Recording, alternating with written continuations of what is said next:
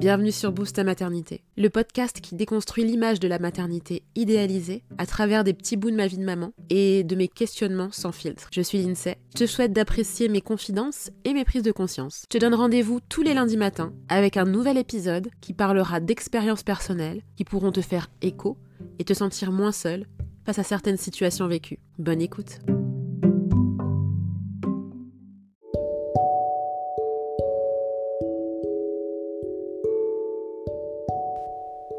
Non mais quand on veut, on peut. hein. Et puis si elle voulait pas allaiter, elle avait qu'à pas faire d'enfant. En 2019, avec l'accès Internet, on a toutes les infos. Donc suffit de se renseigner un peu. Voici quelques phrases que j'ai pu soit voir passer ou que j'ai moi-même pu penser et dire quelques mois en arrière. Certes, on a fait le choix d'allaiter. On a eu la chance d'être soutenu dans notre démarche et d'avoir été accompagné.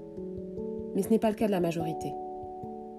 Dans un pays où la culture de l'allaitement est inexistante, faire ce cheminement seul relève quasiment d'un exploit personnel. La vision sexualisée, les mauvais conseils et le manque d'informations au cours de nos vies de femmes et de futures mères nous mènent à prendre des décisions parfois non éclairées. Derrière chaque maternité, une histoire. Derrière chaque allaitement ou non-allaitement, une histoire. Mais cette histoire n'est pas visible au premier abord. Les clivages naissent de l'ignorance et d'un manque de recul sur notre conditionnement. J'ai été cette maman qui ne comprenait pas et n'acceptait pas que d'autres mères ne fassent pas les mêmes choix que moi. Des choix que je pensais le mieux, parce que j'avais eu la chance d'être informée et d'évoluer dans un environnement propice à la remise en question et à la déconstruction. Mais quand tu te mets à la place de l'autre et que tu prends en compte son histoire, tu peux plus consciemment juger de façon binaire ceux qui ne font pas comme toi. Tu apprends à respecter que certaines personnes ont un cheminement qui est différent du tien. Tu fais preuve de plus d'empathie. Tu acceptes que nous n'avons pas tous les mêmes outils et les mêmes capacités de remise en question. Tu respectes également le fait que la personne en face de toi, à qui tu as donné l'info, n'applique pas tes conseils, soit parce que son conditionnement est trop ancré, soit parce qu'elle n'est pas encore en mesure de sortir de sa zone de confort. Et quand tu prends conscience de ça, tu te sens tellement plus libre dans ta tête.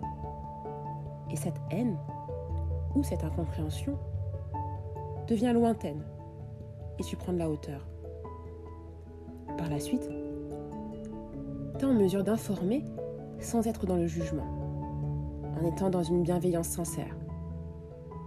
Je suis passée par ces étapes et elles m'ont aidé à prendre du recul.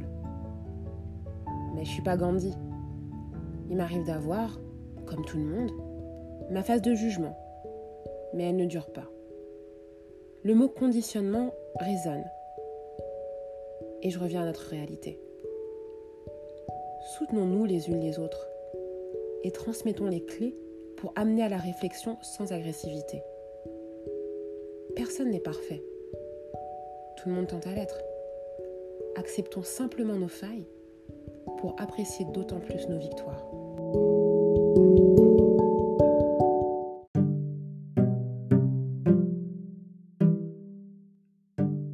Merci d'avoir écouté ce nouvel épisode de Boobs ta maternité. C'était Lindsay et je te retrouve lundi prochain pour un nouvel épisode. En attendant, n'hésite pas à me retrouver sur Instagram à boobsfr. À très vite.